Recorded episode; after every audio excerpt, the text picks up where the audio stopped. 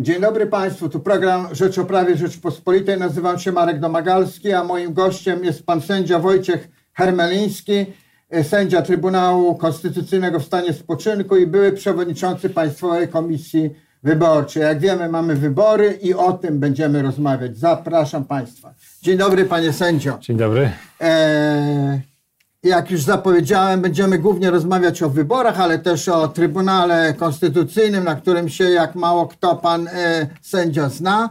Ale mamy nowe, życie przynosi nowe niespodzianki. Dzisiejsza e, bulwersująca, zobaczymy jak bardzo bulwersująca jest informacja, że jakoby minister, wiceminister sprawiedliwości Łukasz Piebiak, skądinąd sędzia i sympatyczny sędzia, miał y, czy to monitorować, czy, czy nadzorować, czy inspirować akcję, no może użyję takiego modnego słowa, defamacyjną wobec działacza sędziowskiego Krystiana Markiewicza, szefa justycji. Y, co pan, panie mecenasie, bo jeszcze wśród tytułów ma pan przecież y, karierę adwokacką, długo był pan adwokatem. Co pan sądzi o tej sprawie?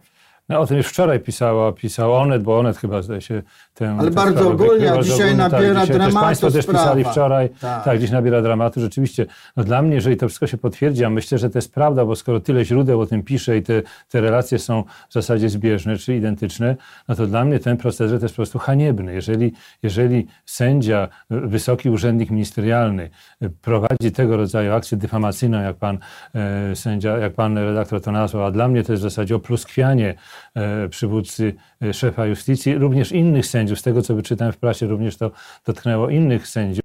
Różnego rodzaju maile, czy nawet listy wysyłane na adres pocztowy były do nich, do nich rozsyłane. Zresztą tam jest też zarzut, że minister Piebiak miał ujawnić e, adres czy mailowy, czy pocztowy, prywatny pa, pana Markiewicza. No więc to są jakieś podwójne standardy, bo tu akurat nie przeszkadzało mu to, że, że narusza zasady, zasady prawa prywatności i ten adres udostępnia, ale, ale co do zasady, no to dla mnie to jest nie, do pomyślenia, żeby tego rodzaju akcje mógł wysokiej rangi urzędnik, sędzia w dodatku, jak pan redaktor sam podkreśla, nie wiem czy sympatyczny, bo go nie znam, e, mógł prowadzić razem z tą, z tą panią o, o imieniu e, Emilia. Jeszcze tam padają tego rodzaju sformułowania, że ta pani jak domaga się podwyżki, z kolei minister ma mówić z tych, z tych maili, tak wynikać, na tym opieram, ma mówić, że, e, że, że przekaże informację radosną o jakimś, o, o rozesłaniu tych maili szefowi, to się też ucieszy. No więc no, dla mnie to jest naprawdę rzecz jakaś niepojęta.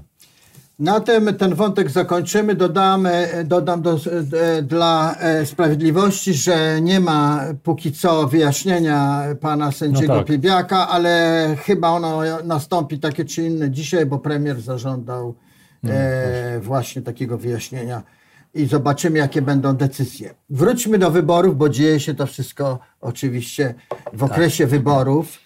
E, zostało już do nich, policzyłem dzisiaj jadąc do pracy, 7 tygodni i kilka dni i 3 dni dokładnie. To już, to już e, niedużo. Tak. E, a może właśnie, panie sędzio, dobra jest taka krótka kampania wyborcza, lepsza od długiej? No i dobra i zła. No, pamiętam do pewnego momentu opozycja twierdziła, że ta krótka kampania jakby tutaj narusza jej możliwości e, przygotowania się, przeprowadzenia właśnie kampanii w taki sposób, jaki, jaki by chcieli. E, no, może tutaj być nie, nie, krótka i, i spowodować, że nie będą w stanie swoich kandydatów przedstawić, ale teraz te głosy ucichły. Myślę, że... Właśnie myślę, nie było jakiegoś nie było, nie, nie było. Teraz wzięli myśl, na klatę. Wzięli, no właśnie, myślę, że, że w sumie to jakby nie, nie jest to jakiś wielki problem. Może to być dla małych małych partii problem.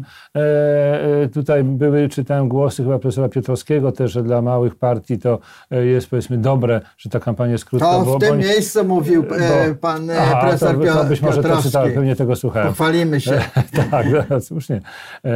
I, I w związku z tym no, zaoszczędzą na funduszach, chociaż te fundusze nie mają, przecież prawdę powiedziawszy, małe, małe komitety wyborcze. Nie, wytrzyma, bardziej, nie wytrzymałyby długiej no, kampanii. Więc, więc dla nich to jest może, dla nich to jest może dobre, dla nich to większego znaczenia chyba nie ma. Także ponieważ kampania i tak trwa praktycznie cały rok, łącznie z tą prekampanią nieszczęsną, co do której my zawsze jako PKW i obecnie koledzy również wysuwają zastrzeżenia, to w zasadzie myślę, że to większego znaczenia chyba już teraz nie ma. Dla nich powiedział pan sędzia i przewodniczący, by, były przewodniczący PKW nie ma, ale czy dla nas nie ma, bo właśnie obserwujemy, jak one szybko przebierają e, nogami, jak, jak te mniejsze ugrupowania, bo, bo, bo, bo nie wiadomo, czy je nazwać partią, czy, czy, czy, czy, czy, czy stowarzyszeniem.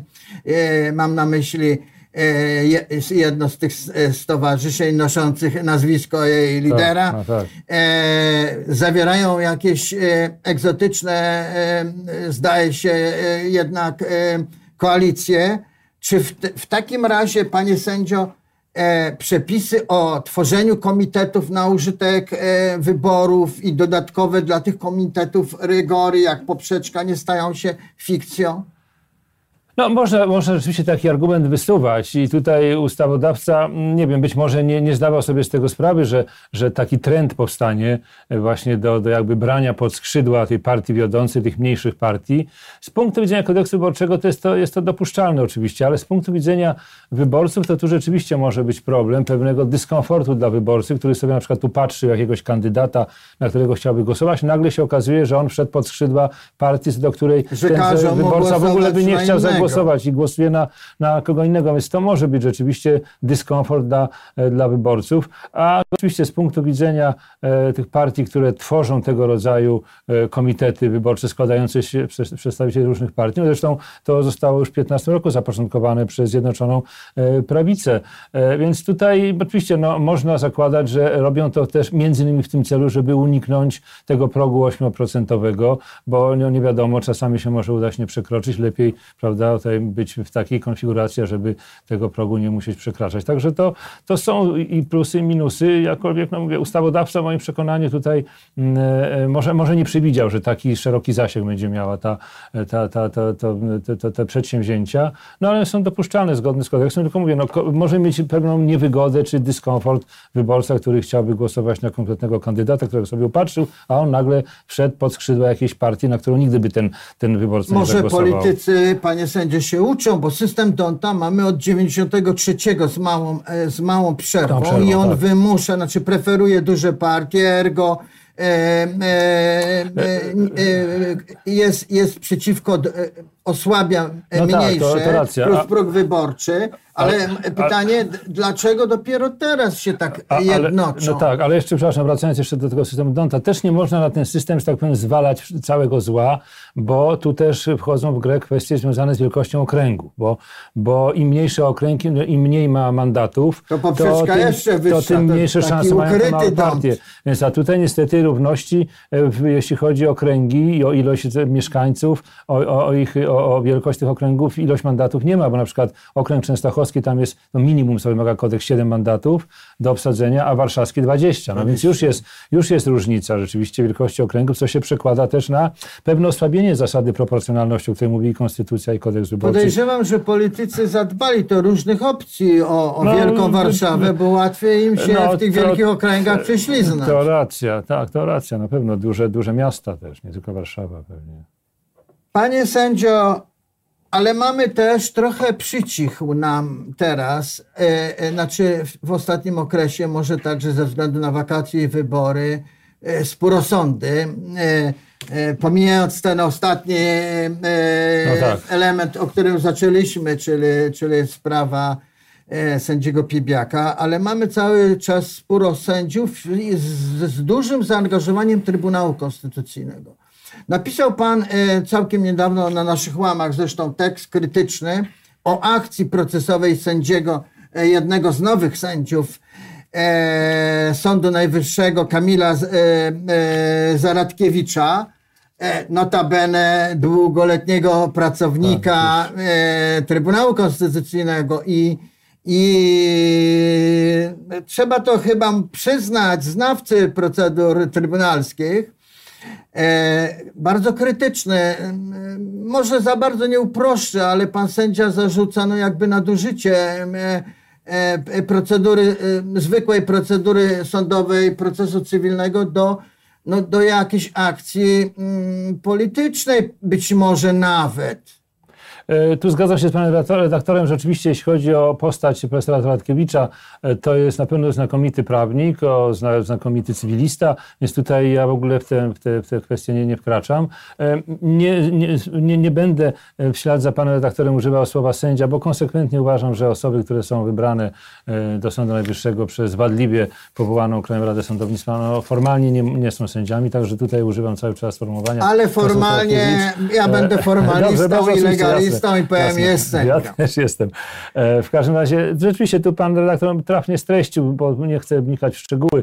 No, tutaj ja uważam, uważam, że e, to pytanie jest w ogóle, nie ma umocowania w Konstytucji. Artykuł 193 mówi, że wtedy sąd zadaje pytanie prawne do Trybunału, jeżeli od odpowiedzi Trybunału zależy rozstrzygnięcie sprawy. A tutaj w moim przekonaniu, na ile tylko opieram się na tym, co wyczytałem we wniosku, bo to jest na stronie internetowej Trybunału, we wniosku, e, w pytaniu prawnym, tutaj w ogóle związku żadnego nie ma. Tutaj sąd proceduje w takim szczególnym e, momencie, fazie postępowania, tak zwany przedsąd, czyli ocenia tylko, czy skarga kasacyjna, która wpłynęła do sądu, czy ona spełnia te przesłanki, o których mówi kodeks postępowania cywilnego, czy też nie. Jak spełnia, to nadaje bieg. Jak nie spełnia, odmawia przyjęcia i tyle.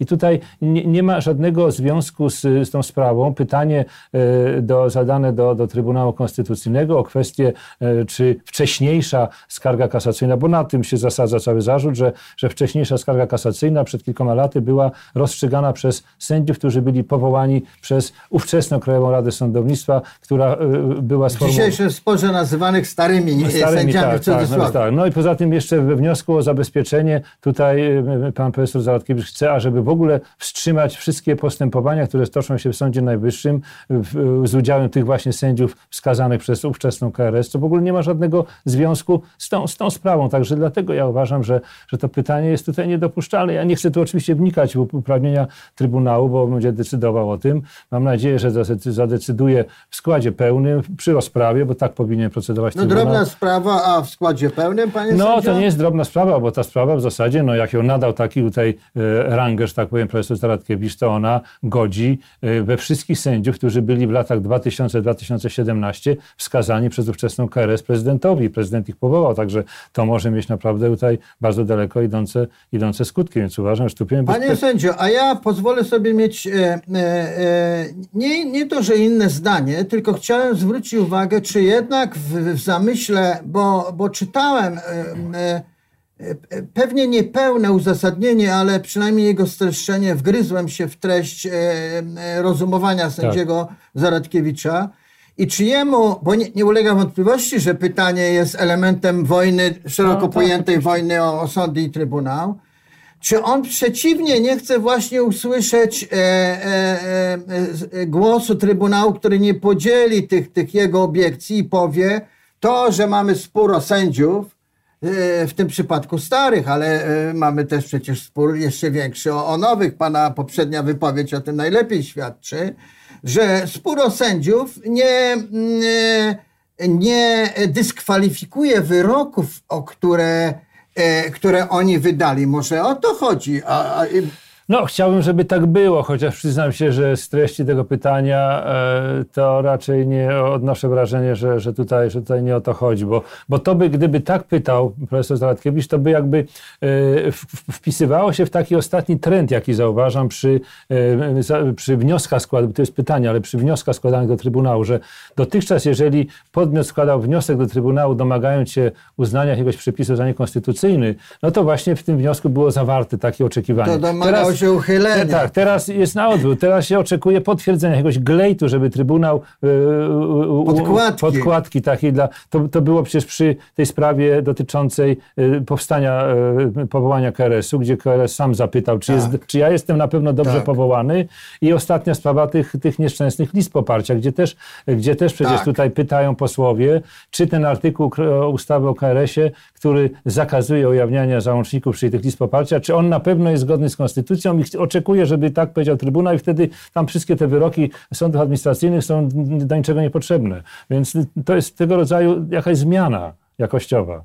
Ale y, nie wiem, czy, y, znaczy nie wiem, moim zdaniem y, i po zarówno posłowie, jak i sędzia Zaradkiewicz mieli poprzedników w, w, w kreatywnym, użyję takiego ogólnego, małoprawniczego pojęcia stosowaniu i, i, i prawa, no chociażby niedopuszczanie sędziów Trybunału Konstytucyjnego przez prezesa Rzeplińskiego, czy głośna sprawa pierwszych pytań prejudycjalnych do Luksemburga, które też były średnio związane z meritum sprawy, która dotyczyła sprawy ubezpieczeniowej.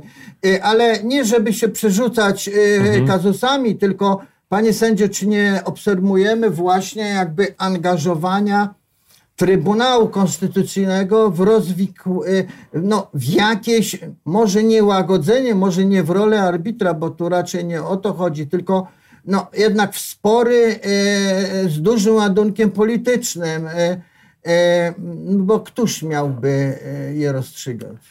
No na pewno, na pewno szczególnie ostatnio, to jak powiedziałem, no ja odnoszę, można odnieść wrażenie, że te wnioski czy pytania prawne do Trybunału kierowane, one są tutaj, mają jakiś, jakiś e, ładunek polityczny, to na pewno jest, na pewno to wszystko jest związane właśnie z tą kwestią, z wojną o, o sądy, tak mu trzeba Korzystają e, z, z, z, tej procedury e, raczej, korzysta obóz władzy, no bo akurat no tak, większość no, tego tak. obozu ma, jest w Trybunale, prawda? No, oczywiście, więc, więc tutaj takie wrażenie można odnieść, że jest oczekiwanie właśnie, że Trybunał będzie rodzajem, nie chcę powiedzieć zaplecza władzy rządzącej, ale że będzie tym organu, który będzie jakoś legitymizował, akceptował to co, to, co czyni władza. I te pytania właśnie, czy te wnioski takie jakby afirmatywne, oczekujące potwierdzenia, one, one tutaj e, o tym świadczą. Pan redaktor jeszcze wspomniał o tych po, o działaniach prezesa Rzeplińskiego, który nie dopuszczał sędziów do orzekania. Nie mógł inaczej zrobić w świetle wyroku. Ja na jego miejsce bym na pewno też to samo zrobił. Tam oczywiście no, były pytania prejudycjalne. No, one, one miały tam jakoś, jakieś zaczepienie w sferze unijnej. Zresztą ostatnie orzeczenia Luksemburga mówią, że nawet tego nie musi być. Wystarczy, że sąd ale, krajowy ma możliwość Ale zaczepienie, panie sędzio, ale, to podejrzewam, że i pytanie no, sędziego Zaradkiewicza jakieś byśmy no, tam znaleźli. Tu, no nie, tu właśnie na tym zastanawiam się, tu nie ma możliwości. Tutaj, tutaj nie ma żadnej, przynajmniej w, w pytaniu nie jest nawiązanie, nie, nie nawiązuje do, do, do e, traktatu Unii, czy o funkcjonowaniu Unii, czy do karty praw podstawowych. Nie ma tam nic na ten temat. Także tutaj tego zaczepienia akurat tutaj nie ma. Tu jest tylko rzeczywiście, e, jeżeli w ogóle mówicie o skierowaniu jakiegokolwiek organu tego e, tak zwanego pytania, tak bym zadał, znaczy pytania, to tylko do Trybunału tutaj w Polsce e, Konstytucyjnego, do Luksemburga na pewno, przynajmniej przy, tym, przy tej argumentacji w, w pytaniu tutaj podstaw nie ma.